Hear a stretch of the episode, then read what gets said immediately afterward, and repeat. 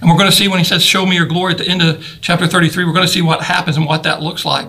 But if we're just reading uh, Exodus 33 and God, Moses says, uh, Show me your ways, we want to know, did that actually happen? Did God answer this prayer? Absolutely, he did. Psalm 103, verse 7 says this God made known his ways unto Moses, his acts unto the children of Israel. Check that out one more time. Psalm 103, 7. God made known his ways unto Moses, his acts unto the children of Israel. Moses said, Show me your ways, and God showed him his ways. But I need you to see the difference between God showing Moses his ways and the children of Israel only seeing his acts.